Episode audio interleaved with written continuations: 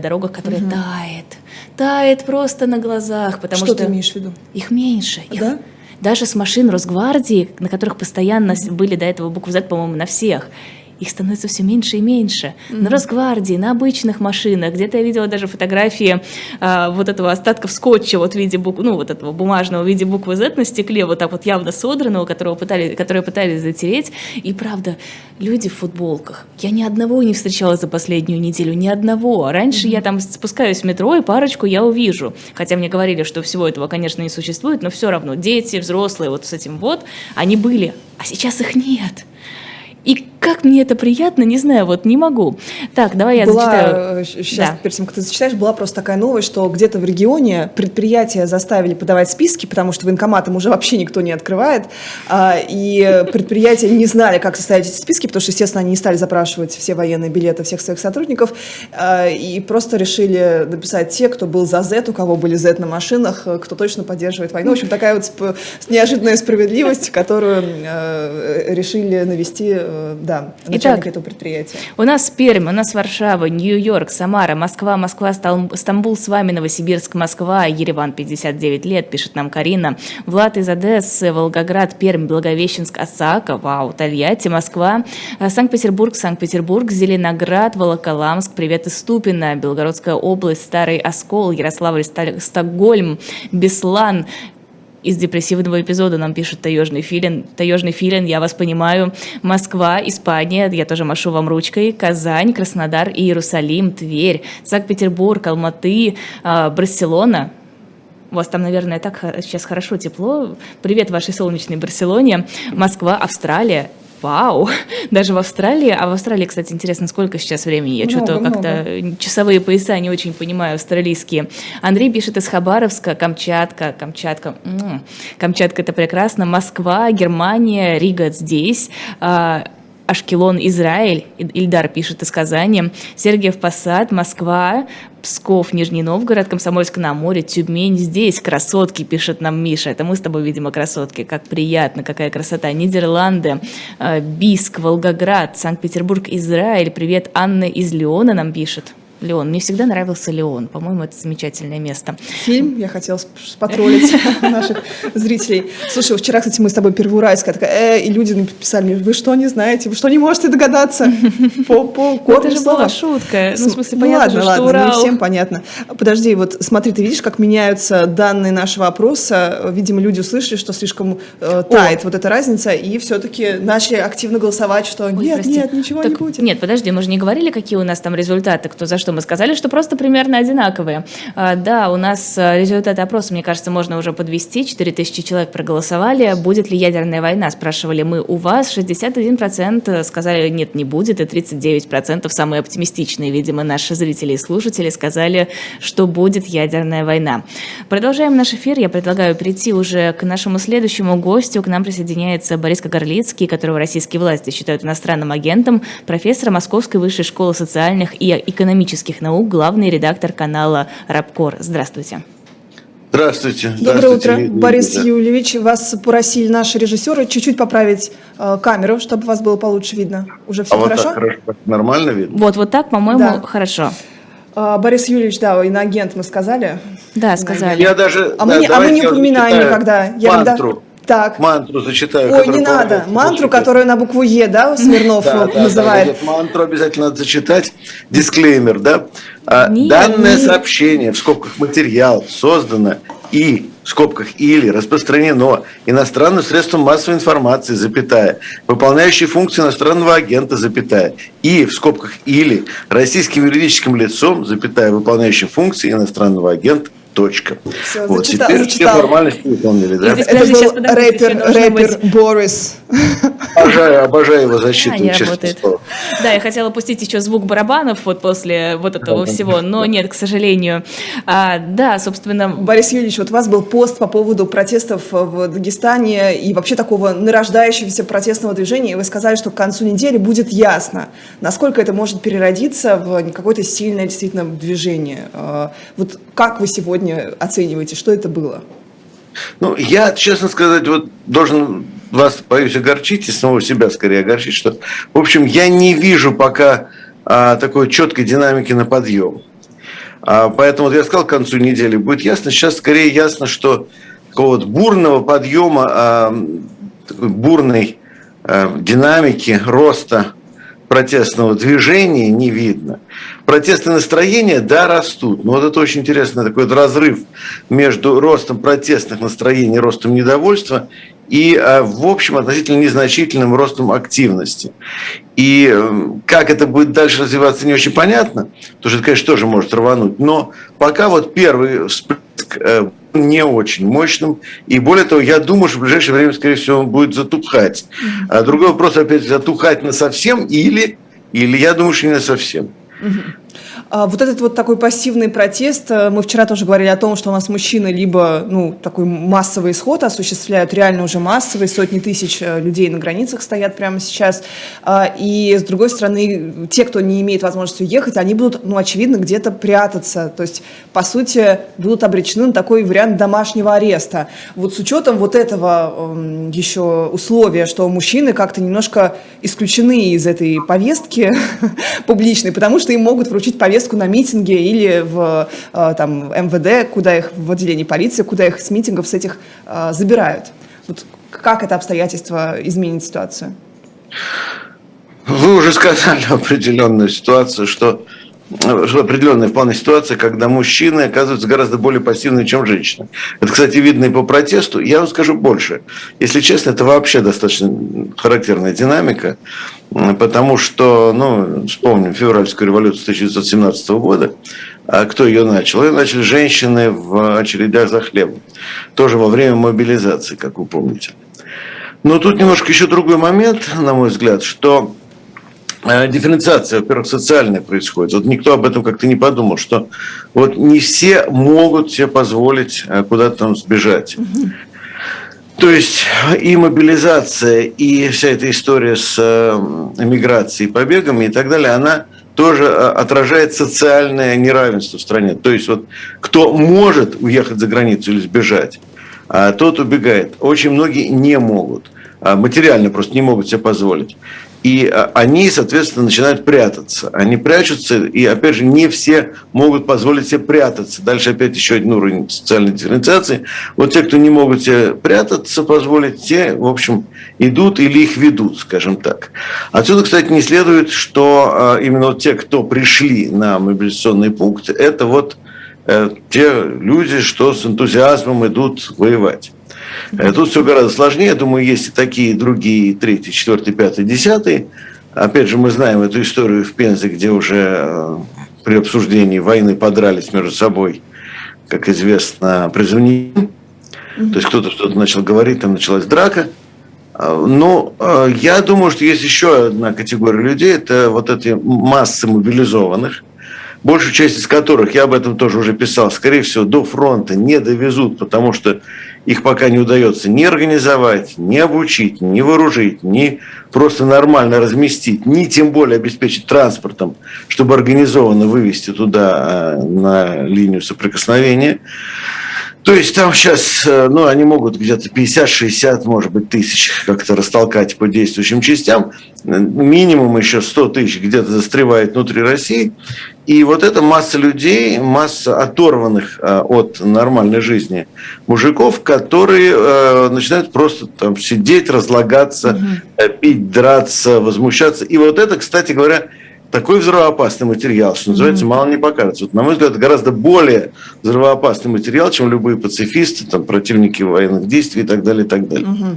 То есть вот эти вот люди вооруженные, по сути, обученные уже, которые никуда ну, не нет, они не вооружены, нет, смотри, что они не вооружены и не обучены, а, скорее всего, они точно не будут обучены, mm-hmm. но, может быть, будут вооружены, а вот это вот, да, это действительно взрывоопасный материал. Но это ну, любой человек, который занимался хоть немножко военной социологией или военной историей, понимает, что ну, это просто даже, знаете, как вот там посыпать все порохом вокруг и еще, значит, э, поиграть со спичками. Ну, тоже напоминает, да, ситуацию Первой мировой войны и ту революционную ситуацию, которая сложилась. Ну, это вообще стандартная ситуация. Mm-hmm. Она в истории повторялась э, многократно, и она однозначная совершенно. Понимаете? То есть, если они не решат эту проблему, они ее не решат, я вам гарантирую, потому что у них просто ничего технически не подготовлено, и нет э, нормальных мобилизационных планов, которые были бы структурно обеспечены именно ресурсами, людьми, там, просто порядком проведения мероприятий, продуманным и так далее – они ее не решат, это значит, что, э, ну, в общем, бомбу они уже заложили, рванет, не рванет, думаю, что рванет, кстати говоря. Но тут вот, это знать я не могу, но то, что бомбу заложили, это факт. А вот то, что уже несколько десятков случаев было поджога военкоматов, это тоже выражение протеста или не стоит так относиться к этому? Не, ну, понимаете, человек, который поддерживает мобилизацию, вряд ли пойдет сжечь военкомат. Ну, так. Э, да, логично. но тем не менее, это все-таки не так уж много случаев. Да, это что-то из ряда вон выходящее, если говорить в принципе о статистике поджога военкоматов. Но тем не менее, я э, говорю о том, что люди не выходят на улицы особо. Ну, все-таки это не а, массово. А, я, я, я понимаю, о чем говорит Лиза. Вот мы говорили о том, что протест, он, поскольку такая атомизация жесткая, люди выбирают в тоталитарном обществе вот такие вот э, варианты да, протеста. Единоличные, какие-то абсолютно радикальные, как в случае или, наоборот, с максимально пассивные. Да, или пассивные какие-то просто жесты. Вот, э, там, не знаю, самосожжение, это пассивное или активное? Вы помните, был случай в Рязани, самосожжение, человек ну, саможжегся. Ну. Ну, понимаете, тут ведь проблема не в том, какое у нас государство. Ну, мы и так знаем, какое государство, даже не будем комментировать. Я сейчас про другое, что э, у нас общество крайне разобщенное, э, крайне индивидуалистичное. Вообще, я думаю, что это одно из самых индивидуалистичных обществ ну, в Европе точно, может быть, в мире. Потому что, ну, конечно, такой уровень индивидуализма, разобщенности, э, как еще можно сказать, атомизированности, который имеется в России, но он просто немыслим, скажем, в Западной Европе, где гораздо более солидарные, гораздо более коллективистские общества. Mm-hmm. И вот это очень существенная проблема, поэтому у нас и протест принимает какие-то странные формы, поэтому человеку легче пойти что-нибудь поджечь, чем организоваться с э, какой-то массой единомышленников, потому что он просто их не найдет, он их не знает. Ну, собрать в группу из двух-трех человек, ну, это ладно, да, еще можно. А уже как-то объединиться с э, там, десятью другими такими же группами, это уже гораздо сложнее. То есть, крайне разобщенное общество. Другой вопрос, я думаю, что как раз вот эта вот вся беда, которая сейчас с нами приключилась, она и будет, полагаю, людей постепенно очень болезненно учить коллективизму. А, кстати, вот начала ты говорить про поджоги военкоматов, и буквально вчера у нас власти наконец признали, что это все mm-hmm. существует, и пообещали судить за это как за терроризм, то есть до 15 лет сажать. Вот, э, потому что уже запугивание ну, приго- пригодилось. Все, все предельно логично. Люди начинают ну, какие-то новые виды протеста верно. изобретать, их начинают запугивать новыми наказаниями, а, все Борис более жестокими Юрьевич, и серьезными. Что, что касается вот этого даже не раскола, а вот э, того, что обнажились принципы угнетения, что у нас есть люди, которые могут уехать, не могут, которых могут мобилизовать, которые могут откупиться. Я все время привожу в пример вот, ситуацию с Маргаритой Симонян, которая флешмоб объявила, чтобы богачи значит, платили mm-hmm. по 25 тысяч, вот какие-то совершенно голодные игры. С другой стороны, мы видим, что беднейшие регионы просто вот всех там оттуда выгребают, потому что э, деревнями, да, потому что люди ну, не имеют других возможностей, и для них это в том числе такой социальный лифт. Вот то, что это обнажится, например, э, что в регионах, в Бурятии, в Якутии в процентном отношении мобилизации больше, и она драматичнее там проходит. А, вот этот принцип угнетения, он как-то будет скрыт, люди как-то ну, почувствуют э, вот эту несправедливость, и, может быть, какой-то раскол э, случится? Я думаю, что люди давно это почувствовали и поняли, они это, скорее всего, никогда и не забывали. Тут проблема в том, что просто, как говорится, новыми красками все это заиграло, понимаете, потому что, ну, понимаете, одно дело, вот вы не можете что-то купить, да, а, ну, обидно, да, конечно. А, а другое дело, когда вопрос становится уже о жизни и смерти.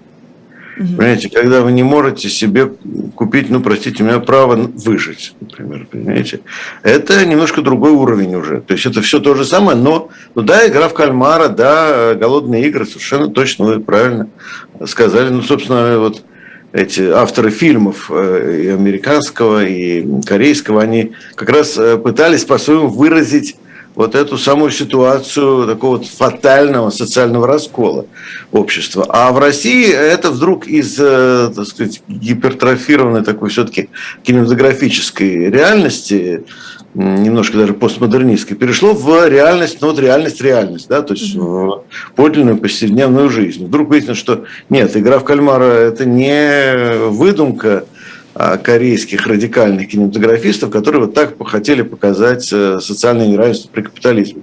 Нет, это вот как раз она и реальность такая есть в России. Вот, вот российский капитализм, он такой, он достаточно экстремальный. Да? Он последовательно выразил вот именно то, что в других странах где-то постепенно так накапливалось. Поэтому нам уже не нужна кинематография, которая показывает игру в кальмара, у нас вот она каждый день происходит. Угу. А, вот этот опыт э, коллективистского какого-то движения, да, единого, он как приобретается? Потому что для меня вообще сюрприз. То есть я вижу то, что я вижу, но мне всегда казалось, что наше общество, оно ну, глубоко коллективистское, потому что все-таки опыт Советского Союза. А все-таки нет, там, не знаю, права собственности, ощущения права собственности, как, например, в Соединенных Штатах Америки. То есть вот этого индивидуалистских этих принципов, они не очень как-то, мне казалось, свойственны вообще русскому человеку, что вот мы такой коллективист, ну даже вот православие, это же все-таки э, некий коллективный порыв. Вот мы видели это на площади Красной в том числе вчера? Ну, вообще-то на Красной площади я этого не видел. Я видел, что просто пришло много людей, которые очень нестройно по команде прокричали три раза «Ура!». Это, было, это, был, это был кринж-момент самый. Ну, это, понимаете, порыв коллективный, это немножко другое. Но, понимаете, во-первых, по порядку. Я считаю, что и поздний Советский Союз был крайне индивидуалистским, потому что как он был построен? Что государство решает за вас и без вас ваши коллективные задачи, ваши коллективные потребности, ну, включая даже такие достаточно важные, как жилье, там, транспорт, э, э, ну, вообще вопросы выживания социального, да, ну и так далее, и так далее. То есть коллективные задачи решало государство как таковое – напрямую, без вас, а без вашего участия, ну, в лучшем случае нужно было куда-то постучаться, с кем-то договориться, там, кому-то обратиться, кто за это отвечает. А чем занимались люди? Они индивидуально занимались, это просто личной карьеры, а, частной жизнью, да, то есть семейной, там, домашней и так далее, а, воспитанием детей, ну и, конечно, где-то что-то достать, э, Э, договориться. Вот советский человек был в этом смысле, ну, виртуозом. Поэтому, когда стали говорить, что вот рынок, мы сейчас, вот кто-то не впишемся в рынок, да ничего подобного. А наши люди вписываются в рынок так, что значит, американцам, там, каким-нибудь западноевропейцам просто в голову не придет, потому что там, где допустим, европеец э, пойдет организовывать профсоюз, наш человек пойдет искать другую работу или пойдет договариваться с боссом, чтобы обойти своего коллегу и все-таки получить повыше зарплату. Понимаете? Ну или просто будет молча терпеть, как у нас принято традиционно. Нет, кстати, нет. А вот нет, не будет он молча терпеть. Если это касается лично его, то молча терпеть не будет. Вот если касается общественной проблемы, да, будет молча терпеть, то что он не понимает, что общественную проблему нужно как-то решать, и можно как-то решать, то что ее нужно решать коллективно. А вот касается лично его, он нет, он молча терпеть не будет. Что мы, собственно, и наблюдаем сейчас.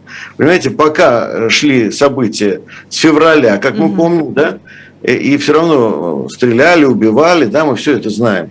Тем не менее, общество жило совершенно своей жизнью, потому что пока это моей семьи не касается, пока это меня лично не касается. Моих это с краю не касается моих ближайших друзей. Да? Ну, понимаете, ведь э, даже вот осуждать я не могу людей за это, потому что у них так мир организован, понимаете?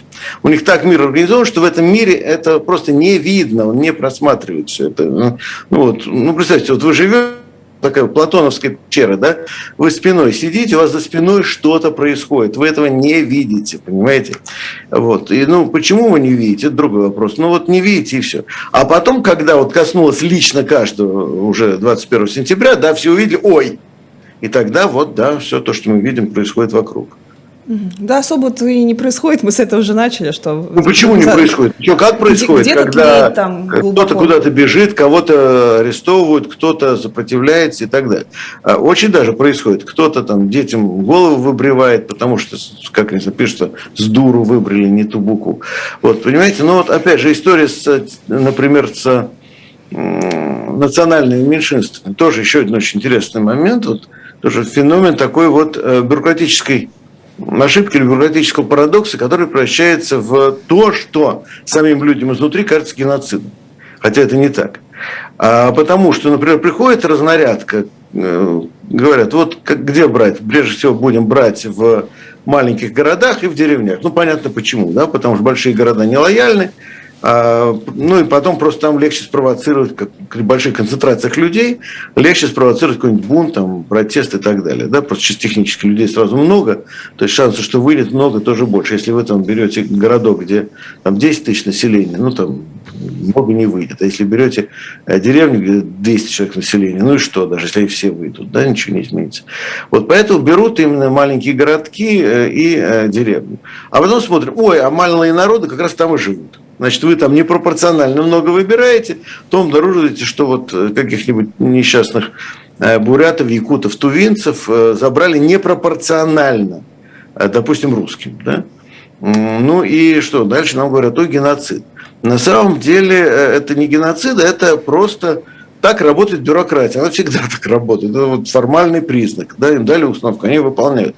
То есть, понимаете, все живут э, в каком-то своем мире. То есть бюрократия живет в своем мире. Условно говоря, люди состоятельные, более-менее богатые живут в своем мире, бедные в своем мире. Пока мы еще не способны как-то коллективно осознавать общую судьбу. Вот это поразительно, но вот где я не вижу вот этого ощущения общей судьбы, так это именно вот в России сегодня. Спасибо огромное. Ох. Или ты еще что-то нет, хотела? Нет, нет, нет. Борис Кагарлицкий, профессор Московской высшей школы социальных и экономических наук, главный редактор канала Рабкор. Спасибо огромное, что присоединились к нам сегодня утром. Спасибо, Борис Юрьевич. А, хочу еще пару сообщений зачитать, то, что у нас в чате появляется. Михаил пишет, живу mm-hmm. в городе 90 тысяч населения, не знаю ни одного случая, чтобы кто-то сбежал от призыва, идут с заводов и не ноют. Повестка придет, я пойду тоже. Mm-hmm. Вот э, видишь, все-таки такой статистический какой-то потенциал есть у нашего народа, я имею в виду, что то, что ты говорила, терпим, терпим, вот надо, пишет, значит, надо. Вот Таша пишет, читайте меньше блогеров и идите в народ, чтобы его понять.